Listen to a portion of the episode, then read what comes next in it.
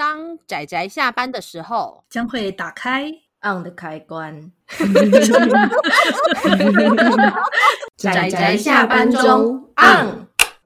各位听友，大家好，欢迎收听仔仔下班中，我是阿直，我是布姑，我是大酸梅。大家今天啊，看漫画了吗？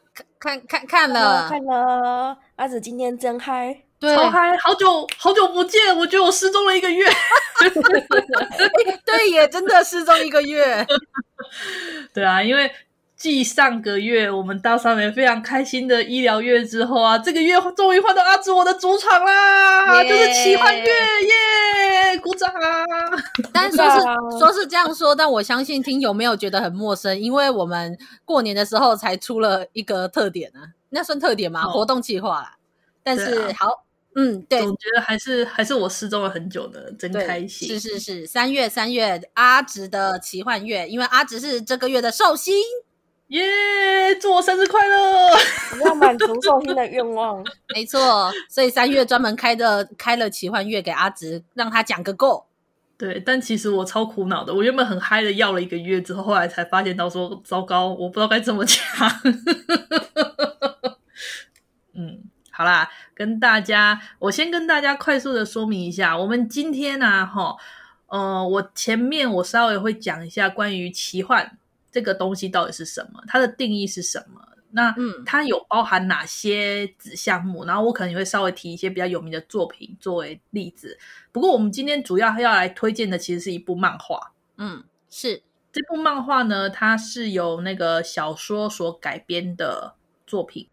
它的书名就叫做《罗德斯岛战记之法里斯的圣女》，作者呢是水野良，画者呢、嗯、叫做山田章博，大大哦，大大大大对不对？嗯，对，大大，一看就我我其实之前没有对这个人名有多在意，但是我看那个画面就知道这个是大大，对，是大大。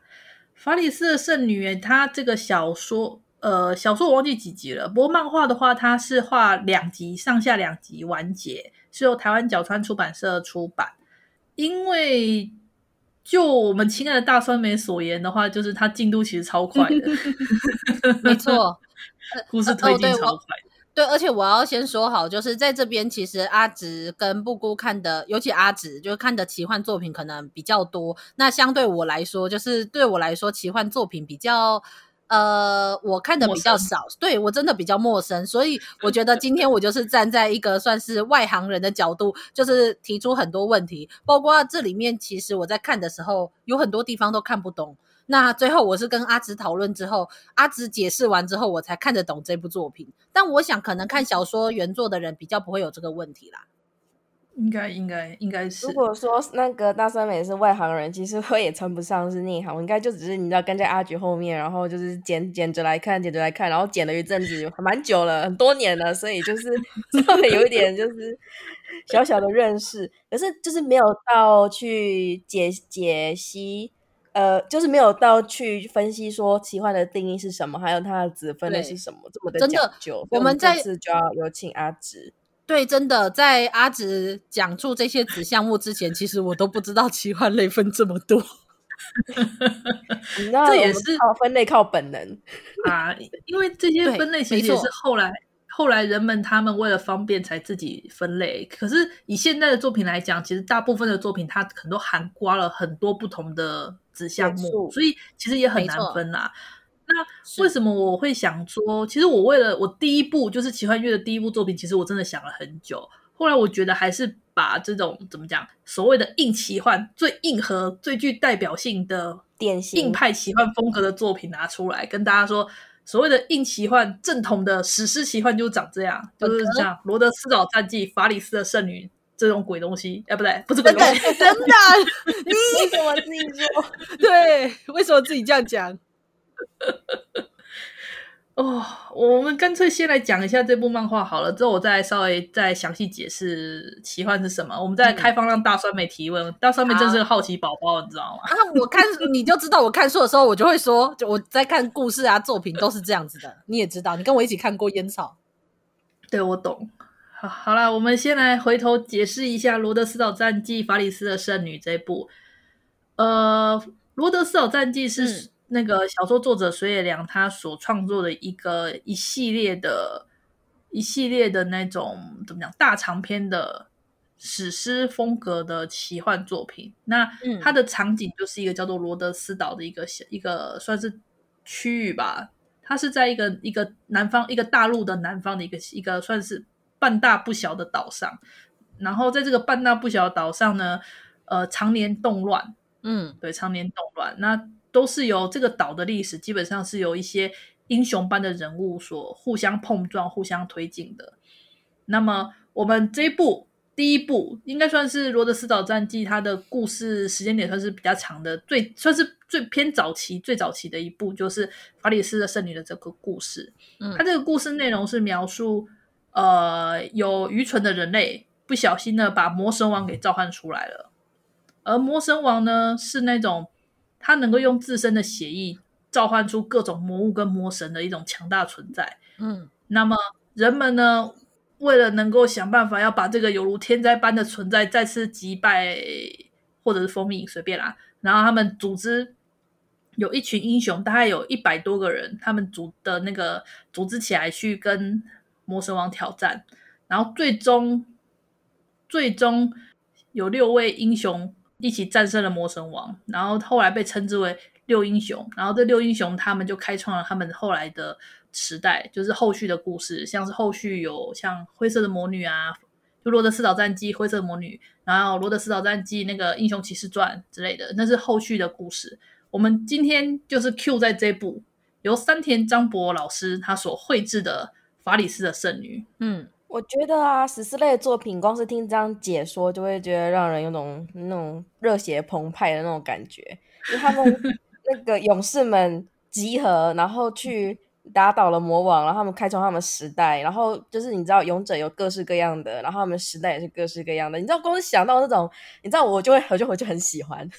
对，这就是王道，所谓的正统派，所谓的王道，所谓的史诗。对，就是讲这个介绍热血就会知道沸腾。对，然后这个时候我就要来泼个冷水。你说我不理解，理性派好讨厌哦！不是，你看我们两个在沸腾，然后你就说不理解。不是，没有没有，我还不是不理解。我觉得不如说阿直解释完这些之后，我比较理解。但是我在看这部作品的时候，因为他就写法里斯的圣女嘛，然后我就打开一看，然后我就看到一个。呃，金头发的女主角，然后漂漂亮亮的女孩子，然后到处跑着，然后到处打仗。那有另外一个黑头发的，就是我们的魔神王，一直不断在那里召唤奇怪的怪物出来。那在这个时候，我脑中想的其实不是说哇正邪对立，我那时候还在想的是，哎，会不会其实这个法里斯的圣女是这一个黑头发的，就是魔神王？他觉得是叙述性轨迹，然后被我吐槽，请不要在正统奇幻中追求叙述性轨迹。不是，我本来是想着说，该不会其实就是要来讨论说，所谓的正邪对立到底是什么？就是说不定其实为了什么东西让这个岛上比较混乱是正常的。而且我就说了嘛，因为魔神王看起来都很痛啊，然后还是一直不断的用他的血召唤出奇怪的魔物，我总觉得他好像有什么动机。请不要用人类的思考来思考非人类的存在。哎呀，我跟你说，因为他那个魔神王就是一副人类的样子，我会对他投以人类的动机跟人类的思维，我觉得不是我的问题。嗯嗯，然后我就瞬间据点阿直，然后阿直瞬间 差点想要把我踢出这个讨论这这个推荐的节目。我确实真的很想把酸梅踢出去。因为我就感觉酸梅就是会，就是会想要了解一下，就是我们可能会把它当做背景的东西，上面会很纠结说，所以它的原因是什么？对，所以我们后续就没办法讲下去了，因为这是开始而已，我们这只是奇幻世界观，我们必须忽略的，我们必须忽略的事情之一，还有很多故事还没开始。哦，附带一提，我刚刚忘记讲了，这部漫画还有个特色的地方是，它是左翻式的。嗯，对，没错，我有发现这些，比较少见。我觉得他是因为为了能够否那个横式的写法吧？怎么讲？把它翻译成英文版的、嗯、的做法。哦，我不觉得那感觉你们不觉得这部其实还蛮适合、蛮适合把英翻的吗？哦，好像很有道理。我觉得如果英翻的话，嗯、那个文字签在那个页面上，一定会感觉不出违和感。嗯，对，对啊，超适合的。哦，所以是特别故意这样设计的。原来如此，我觉得哦，这个好细心哦。呃，其实他所有的对话台词都是很死的啊，然后，嗯，我觉得他相当的，我也不知道怎么讲哎，因为山田章博的画技吧，是插画风。嗯、呃，我跟大家稍微介绍一下山田章博这个人。山田章博他他比较有名的就是他画《十二国记》的封面，嗯嗯，然后再来就是他也有画了几部漫画，然后跟这个。他为什么有名？是因为他的画，他是属于装饰性画风，就是木下风的那种装饰性插画，他很擅长。他就是有那一个派别的风格。我这样介绍好像听起来很 low，但其实就是，呃，你们想象他就是那种专门画具有装饰性风格插画的大大。其实我懂你的意思，嗯、因为其实我对木下的那个风格有点了解，但我怕酸妹不太了解啊。你知道木下吗？我知道啊，就是那个不是那个茶包，然后那个对对对对对对对对对对对，就是将那个设具有设计图感的那种，包含的一些那个、欸、一些配置装饰这样子花草。我不是很，我要我要先说好，我不是很想在节目中起内讧。不过王八蛋阿姑这个家伙，我跟你说，我去布拉格的时候还专门去木下博物馆哦。我在台湾的时候还有去过木下展。好好好，对不起，对不起。对，所以好啦，所以我们先回到这部漫画。这部漫画它就是一个，其实，如果你真要说把它当漫画看，它其实，呃，我觉得阅读性其实不太高，就故事阅读性，我觉得不太高。格与格的连贯之间会让人家会有点疑惑。如果不是擅长或是习惯于看漫画的人的话，反而会就是阅读上可能会再艰难一点。不不不。我觉得这跟那个是不是习惯看漫画没有关系，因为最主要就是我说了，他故事进展太快了，而且其实还没有给你一个完整的世界观，主角就到处跑来跑去，然后他也不会特别讲说现在他们到了哪里，原因这样子没有没有阐述。我觉得其实还蛮有美漫风格的。哦，嗯，因为我当初我之所以我在看那个美式漫画的时候，这样讲很很对耶，我觉得对，有这种感觉。对，我我看美漫很困扰的地方就是美漫它就是常常这种速度很快，然后世界背景观都还没有建立起来，然后就一直在推进故事，然后格与格之间的对格与格之间的连贯性又不够强，所以我读起来其实会是会有点吃力。嘿，我有注意到格与格之间的问题。对对对，我当初在看这部时，我就有一种好像在看美漫的感觉。嗯嗯，可是因为我觉得山田张博老师的图吧，光看就还蛮享受的。啊、我喜欢看他的，是非常的硬实力，感觉他就是从画面去感受到这个扑面而来的硬实力，你会无法质疑他的那个就是作画这样子。我觉得哇，好厉害，好厉害，这种，然后就开始看了这样子。嗯，所以我是觉得。我在奇幻月的第一部作品，我会想要把这部作品拿出来，就是因为我想说给大家看一下所谓的硬派正统史诗的奇幻漫画大概长什么样子。有这个东西做基底之后，我们再来聊聊，还有很多很多后来以奇幻为基底所衍生出来的各种子项目跟各种。类别这样子，你知道现在的孩子一讲到奇幻，会直接把它跟异世界做一个联想。没错，没错，没错，没错。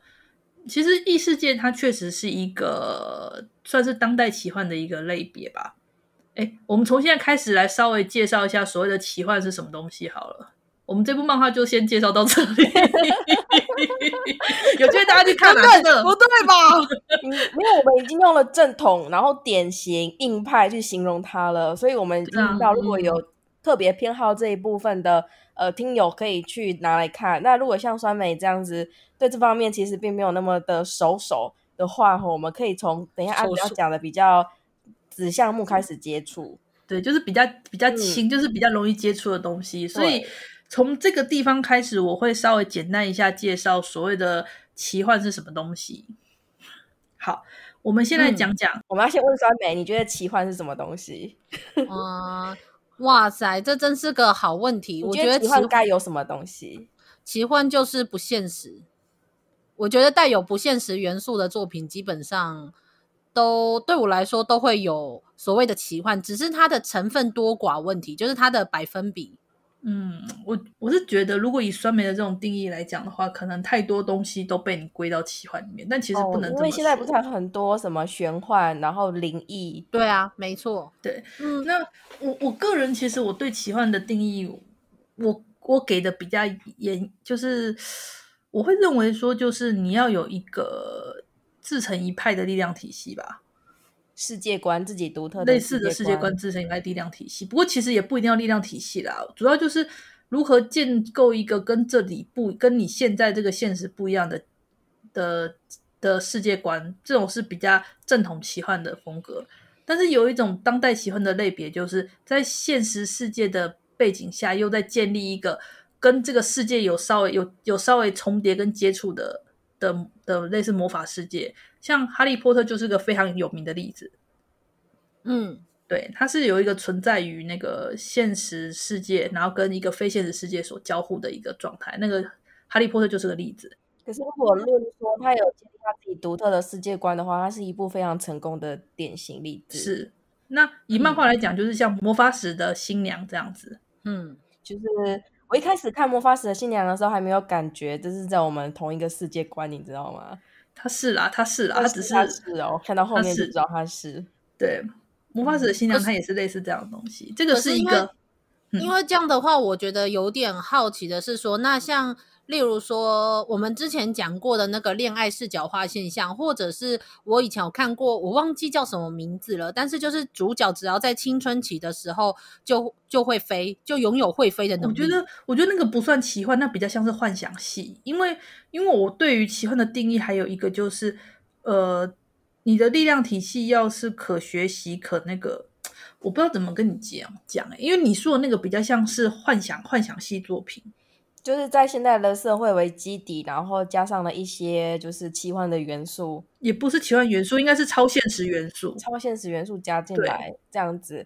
我是觉得力量体系可能我还没有感受那么深，但是我觉得自己独特的世界观是蛮重要。就是你在看的过程中，你基本上不会联想到我们自己的世界，你会觉得你会进入了别人的世界，是。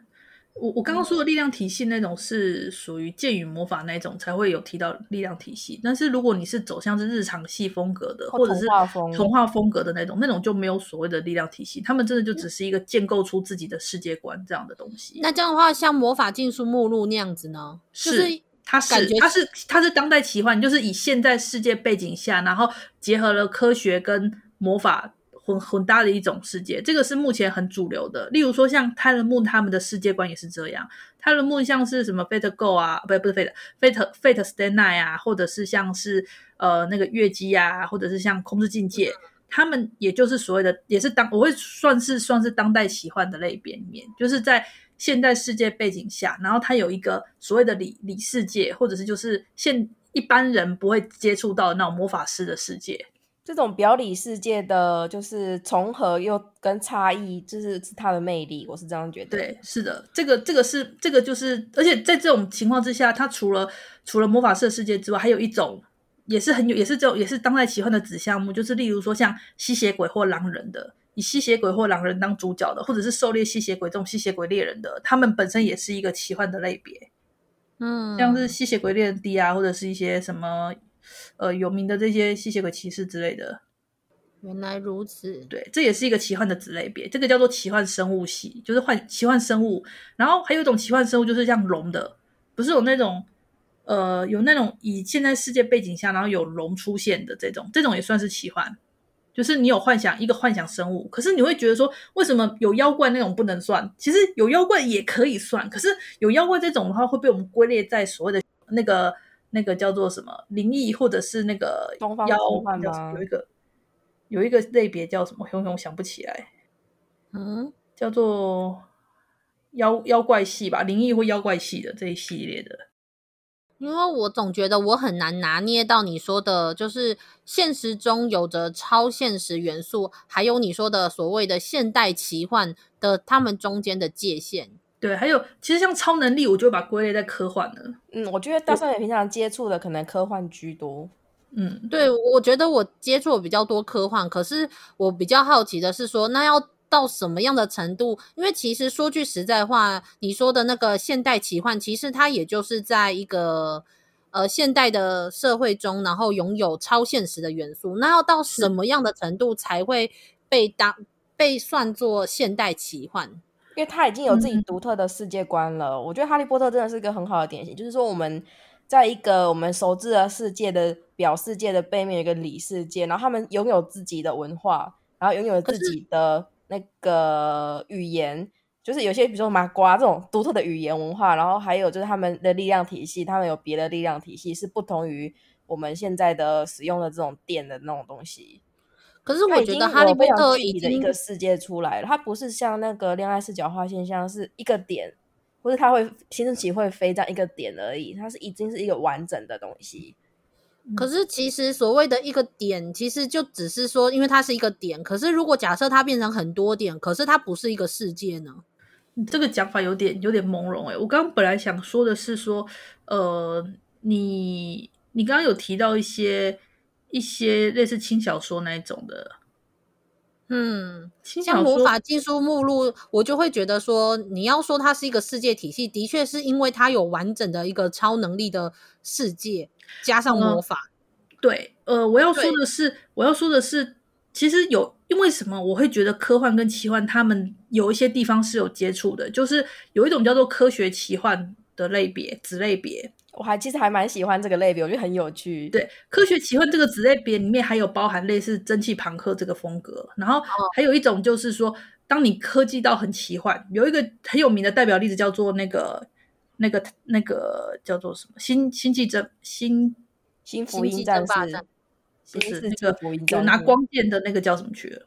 哦，星星际大战，我只知道 Star Wars，对 Star Wars，星际大战，星际大战，它其实就是一个类似所谓的科学奇幻的一个代表。就是它虽然是宇宙背景，可是它有自己一个像是原力的这种这种力量体系。然后他们有类似光那个绝地武士这种存在，就是他们有骑士，然后有魔法。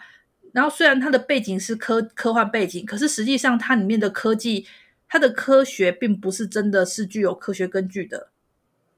这种所谓的有太空史诗风格的东西，其实它可以算是呃一种科学奇幻的一个类别里面。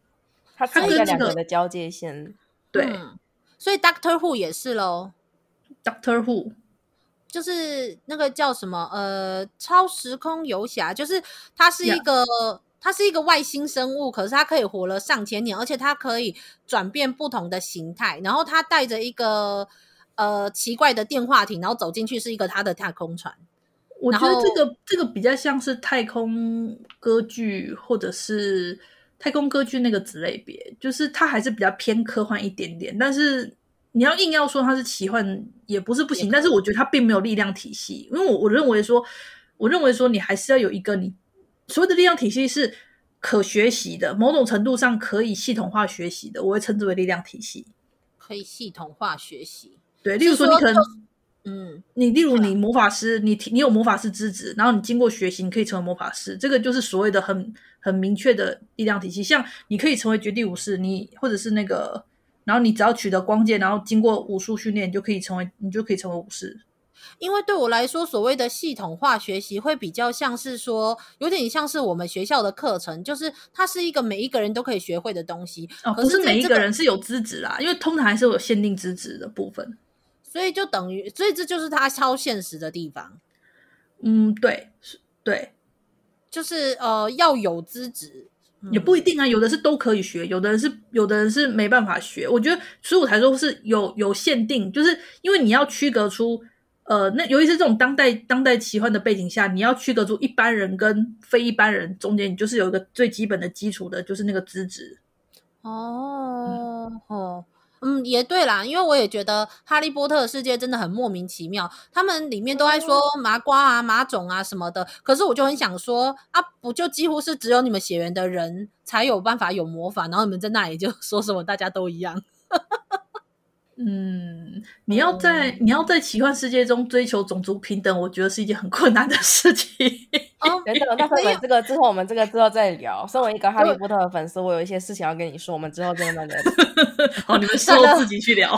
看到听友们救我，因为我知道还有很多槽点，但我们也有很多东西可以好好聊。我们之后再慢慢聊。你们你们之后再聊。对，所以呢，那个主场是阿紫的。好，对不起，对不起，没有对对不起，我就只是好奇这些东西，因为其实我就会我很难理解。那个费城系列是一个很好的例子啊，就是他们要辨别那个资质，就是。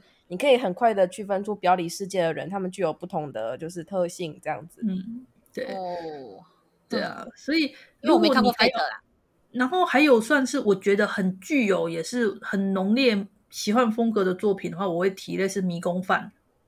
嗯嗯，迷宫饭，迷宫饭，它的因为迷宫饭它九点量子，它其实是玩那个，他还蛮喜欢像博德之门这一类比较硬派奇幻的作品，所以。我看迷宫饭的时候，我会觉得说，迷宫饭它其实是建构在那种呃古典的 TRPG 的作品上。嗯，我觉得这点应该大上面还蛮好分辨的。我觉得首先你可以从有龙与地下城的东西先把它丢到，那就是奇幻。嗯，是对。然后如果你看到就是像魔法师、狼人这种那个科技无法解释的东西，奇幻。对。然后，如果说像是有一些神明神话啊，或者是一些不可思议的那种呃神系，像克苏鲁这个的，叫做奇幻。哦，哦，那怪像怪奇物语呢？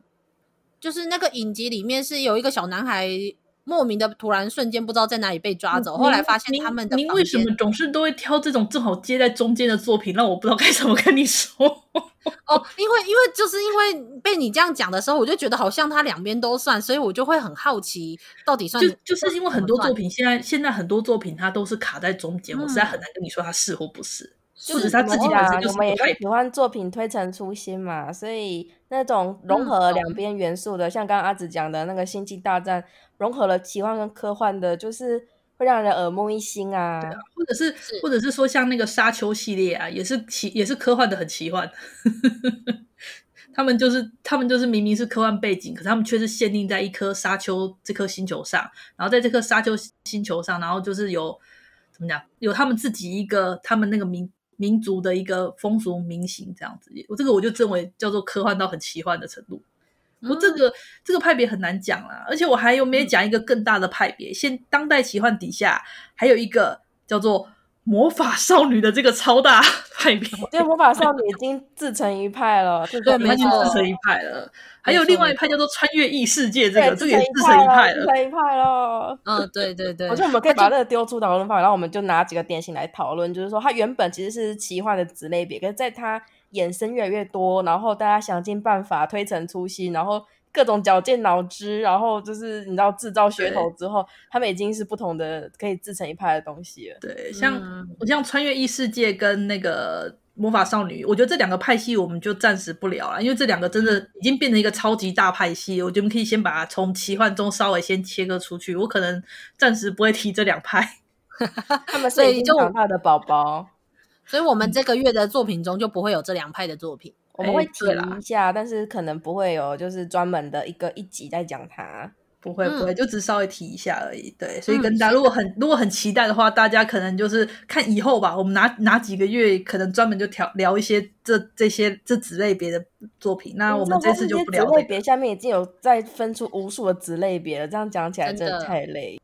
对啊，然后所以说，呃，有关奇幻的话。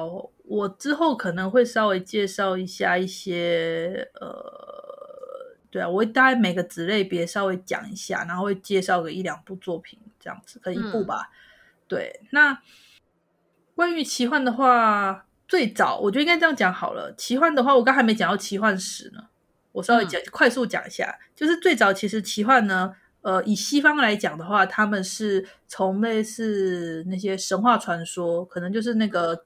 呃，奥林帕斯诸神啊，北欧诸神故事啊，或者是说像是亚瑟王那个圆桌骑士的故事啊或者是一些那种拜关野史那些女巫们的那些传说故事，那个都是呃传说中流传下来的。西方这边的算是奇幻吧，东方这边的话其实也有，就是像是那个《西游记》这一类的啊，有没有？哦、或者说像是那个那个呃《山海经》类似这种东西吧。其实这也算是这也算是东方式奇幻的特色。不过因为东方式奇幻，它后来就是会被归到归类到玄幻或者是那种妖怪系列里面去，所以真正的东方式奇幻，我觉得，嗯，后来后来有那。这些都是，可是他们基本上还是建构在呃现实世界的一个幻想幻想世界，这样也不能这么讲。反正总之就是这是比较早期啦。后来真正有一个完完全全架空世界的，我觉得要从魔戒开始。大大托尔金，所有人心目中的大大。对他，嗯、他其实，在托尔金之前，那个那个 C.S. 路易斯出了《纳尼亚传奇》嗯，纳尼亚那系列，有我有看。纳尼亚，纳尼亚系列它，它那时候我觉得之后呢，还有一部叫做《地海》系列。哦、我觉得这三部，这三部基本上这部三部奇幻巨著，它就可以代表三个不同的类型派别。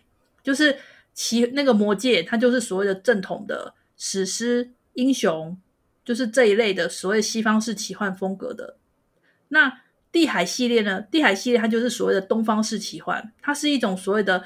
呃，它就是破碎的岛屿，然后呢，魔法师，那所谓的真言的存在，还有就是女性主义、女权，还有东方式风格，它会被称作为东方式奇幻的。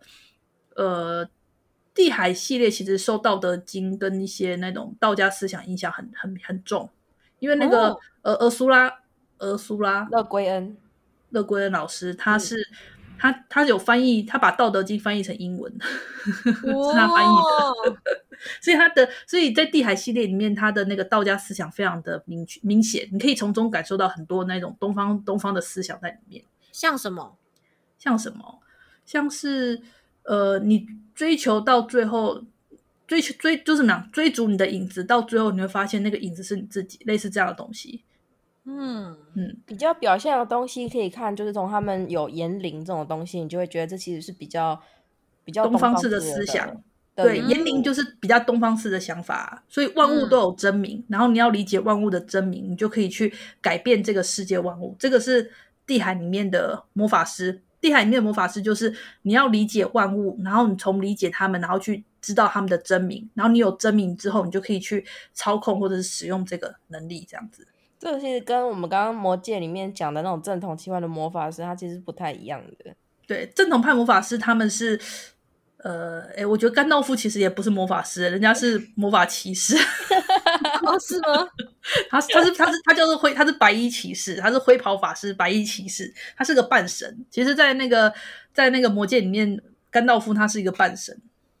嗯。嗯，好，我们这个暂且不表，但是他们那个是念咒的，可是念一些什么卢恩符文或干嘛的，那个是西方是奇幻的。嗯、我觉得他就有阿哲刚刚刚讲的、啊，它是一种可学习的，嗯，可是像那个地海的那种比较偏东方式的奇幻，那种学习那种真名，又不是那种比较系统，它其实没有那么的系统了。它是你要去感知，你要去打坐，去禅禅修。哇塞，对。那至于那个《纳尼亚传奇》呢，它就是所谓的少年冒险跟一点班斯奇幻的风格。我觉得班斯奇幻的是后续啦，就是呃，它是带有那个宗教色彩的。《纳尼亚传奇》它其实你可以从它的故事中看到了很多圣经里面的一些影子。没错，我觉得有些战争场面可以让人感受到那种感觉。对，所以像是亚斯兰、阿斯兰那头狮子，亚斯兰、嗯、亚斯兰狮子。对，还有他们那个纳尼亚的，就是纳尼亚，他这一系就是它就象征的是关于带有神学的这种类别。总之就是这三部，我觉得你其实从这三部所谓的奇幻的代表剧作，就可以大致上分出三个三个类别出来。那我可以我可以插一个问题吗？您说。那个所谓的班斯奇幻是比较跟宗教有关的，但是那对对对，可是却只有跟西方，对不对？那这样的话，如果是东方的，无论有没有跟宗教有关，都被归在东方奇幻嘛？东方还有那种神鬼系列，嗯、就是说我们会说是东方的灵异神鬼。比如说，如果你看到台湾的，然后讲的是类似妈祖的故事，你会觉得它是东方奇幻吗？比较难吼，对啊，你会讲到是是有关神鬼的故事，或是灵异之怪。对对啊，那或者是你说《西游记》里面，可是其实里面其实有观世音菩萨，也有佛祖。对，《西游记》其实算是东方式奇幻的作品啦。不过基本上我们我们会把它叫奇，我们比较少会把它叫奇幻，我们把它叫做什么呢？奇书吗？因为我觉得你知道奇幻 （fantasy） 它基本上就是一个我们西西方来的词汇啦，所以是啊，我们只是把我们有的东西，然后类似的概念，然后去套上说。翻译过来，然后这可能会是属于就是奇幻，对了。但我们其实对他来讲，我们自古以来会有更多的就是去形容他的东西，比如说像《聊斋》那种。我觉得如果我们可能会叫他灵异志怪，可是如果生长在他如果生长在别的文化背景的话，他可能就有一些别的名字。对，我觉得阿姑说的有一些相关的元素，所以我们才会说哦，这个如果在东方，那也算是东方的奇幻这样子。对，对，我觉得阿姑说的对，因为毕竟西西奇幻这词本来就是西方来的。所以我们会以西方、嗯、所谓的西方的东西作为代表，这个这个我只能说不好意思。如果东方的话，我们可以再另外讨论。没有没有，我就只是好奇说，如果假设像这样子故事中会有牵扯到宗教的，会被归类在，就是如果要讨论的话，会被讨论在东方奇幻，还是讨论在班斯奇幻？我觉得。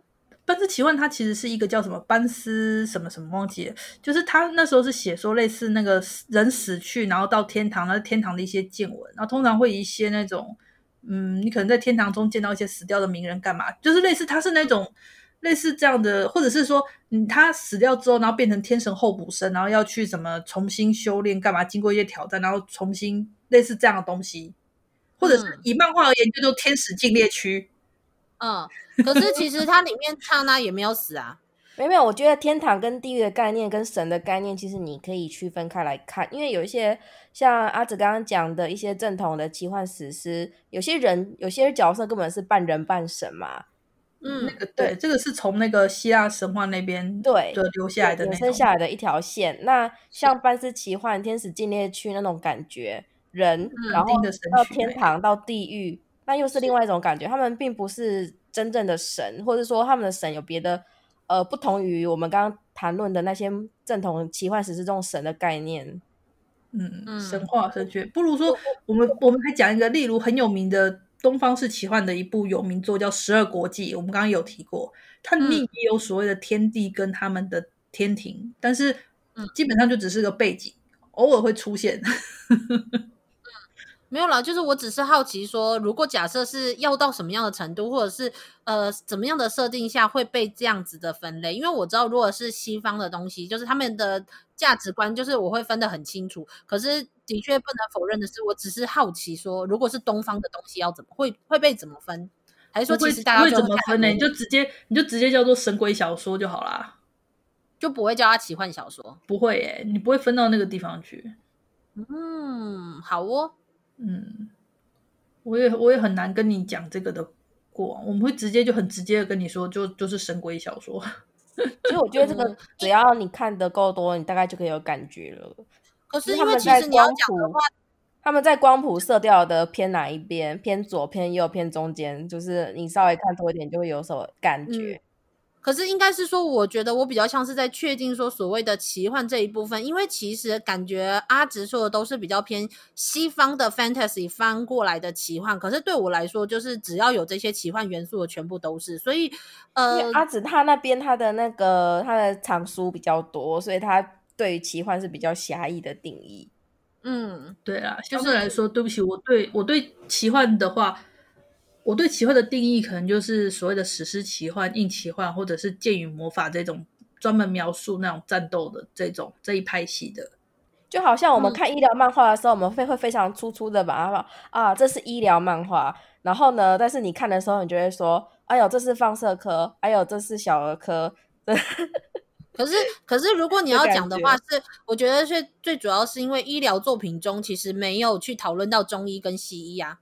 就是如果你要讲中西医的时候，因为是价值观，还有包括很多理论上面奠定的不同，他可能就会碰到这种问题。所以，像以我来说的话，我可能我就会以一个一般民众来说，我觉得只要是。医疗，无论你是中西医，对我来说都是医疗。可是因为现在我们在讨论的是奇幻，所以对阿紫来说，所谓的奇幻这个定义下，就会比较偏西方奇幻。只是我的意思说我，我所以为什么我会一直不断在问这一些定义，是因为我觉得一定有一些人跟我一样，就是想说，只要有奇幻元素，不就是奇幻吗？为什么这个时候好像某一些子项目却好像只主要只讲的是西方，可是那我们我们比较偏东方概念下的奇幻作品会被怎么样归类？就是这才是我的疑问。嗯，我我举个我举个我自己觉得像是东方式奇幻的作品，就是除了十二国际之外，还有一个就是那个守护者系列。嗯，为什么呢？是因为他自己明明也是一个架空的世界，可是他只是说在他架空的世界里面，他所里面呈现的文化风格是东方式的。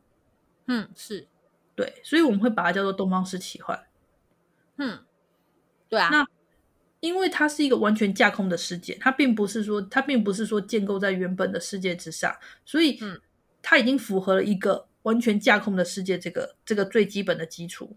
嗯，所以它已经有符合奇幻的、嗯、奇幻的这条这个这个这个这个项目里面了。所以其实只要是一个完全架空的世界，它其实就可以算是一个奇幻故事。嗯。只是因为，对啦，好啦，我我应该是说，我觉得现在就是因为问了这些问题，我觉得我才比较能够理清，不然的话，就以就是嗯，就是才疏学浅，不会啦，没有了，没有没有。广义还是狭义啊？如果真的是广义的话，我觉得真的是有自己独特的世界观可以运转过来，那就是属于奇幻。那当然，有的人对这方面就是他可能觉得奇幻两个字并不不并不足以就是包括概括他所有的作品，所以他就会愿意从。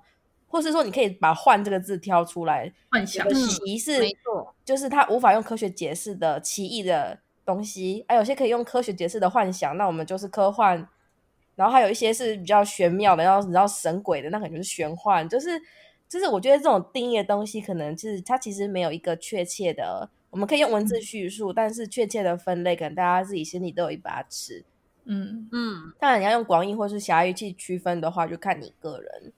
是可以说这些都有幻想的元素，像刚刚你讲的一些比较有超现实元素的，但是比较清清浅浅的，因为有“幻”字，嗯，所以你要说它是奇幻，其实也未尝不可哦。是，它也是幻想嘛，嗯，只是它的幻想是比较小的，它没有制成一个独特的世界观。嗯，我觉得重点是在于独特的世界观。所以，你像你问我，假设你问我说，虫师它算不算奇幻？我会跟你说，虫师它其实不太算奇幻，因为它其实虽然看起来是一个架空的世界，但它应该还是建立在日本的大正时期。嗯嗯嗯，它只是多了一个元素，就是虫这个元素。对、嗯、对对，所以就是有些东西它还是啊，对，这么说起来，嗯、很多的少年漫画它其实是奇幻故事哦，只是因为它被。冒险跟战斗给覆盖掉大部分了，所以我们不会直接想到它是奇幻，我们会想到它是猎人。猎人哦，猎人猎算奇幻吧？那有一整个世界。猎人猎人，我不知道该怎么算呢？猎人有那种当代奇幻的味道，是对啊，对啊，我觉得就感觉像当代。可是我不会把它换到奇幻，因为它已经完全被冒险冒险所覆盖，我会叫做叫做冒险小说、冒险冒险漫画。对啊，它很奇妙，猎人是很奇妙。你举了一个不太适合当那个猎人，是一个我们需要独立出来看的东西。那就海贼王啦，One Piece 是，它也算是啊，它有一个自己的世界观。然后，不过它也是所谓的冒险，就是少年漫画系这一派，真的就是因为它被冒险这个字眼占掉了大部分的特色。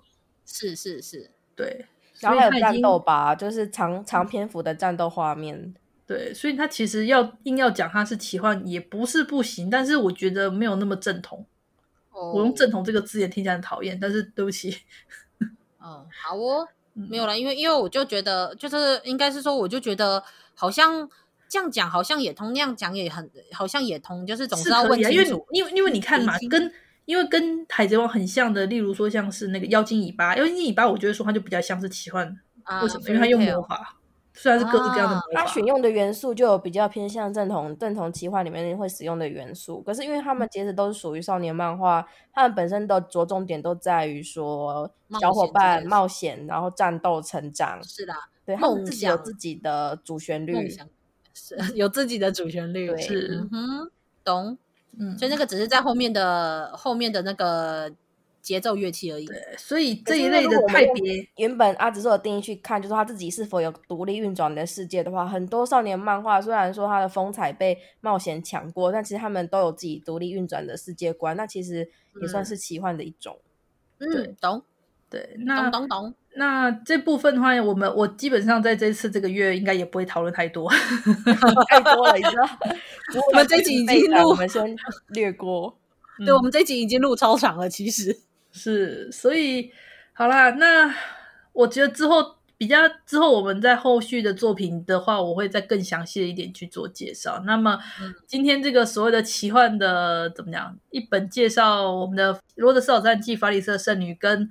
阿紫，我对于奇幻的稍微介绍，这就是开宗明义目录篇。对，对阿紫，我是半桶水啦，就是希望大家，如果真正的那些大大们，请都包含，请请请请温柔的眼神看待着我，请大家不要太在意定义，定义真的只是人弄出来分类的而已。对，麻烦大家来攻击我，我没有问题的。嗯，阿阿紫，我有酸梅盒。阿紫我阿紫我很脆弱的，请大家请大家温柔对待。对，如果如果阿紫被吓跑了，那就换我去攻击你。赞！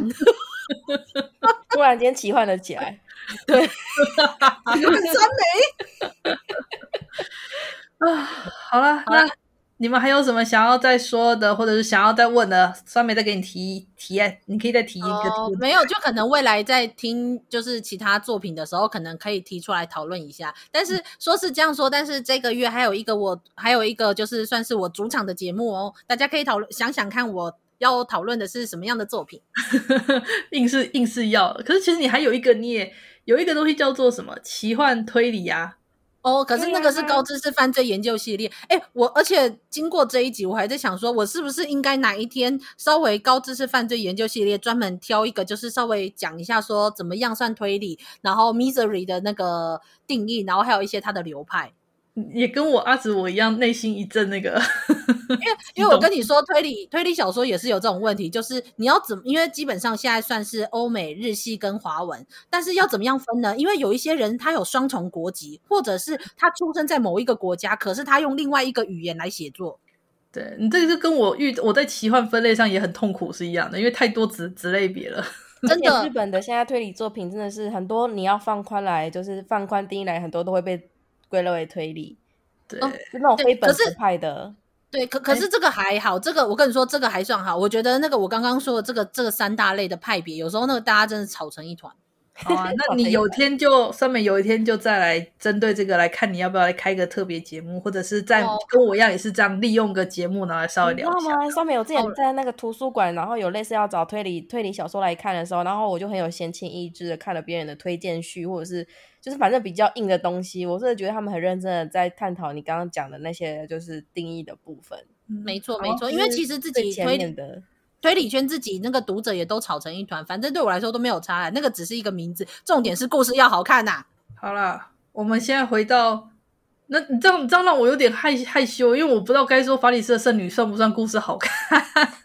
我只觉得值得一看，应该说是让人感受到那种扑面而来的正统史诗的感觉。对对，我是觉得它很值得一看。如果是你喜欢这方面的人的话，非常推荐去看，因为那就是。嗯你们追求的东西，我必须这样讲，因为像不过，我真的很喜欢那种历史感的东西。当然、嗯，是不是真的历史，其实我并不是那么的在意。但是那种史诗感，我看了就觉得很开心。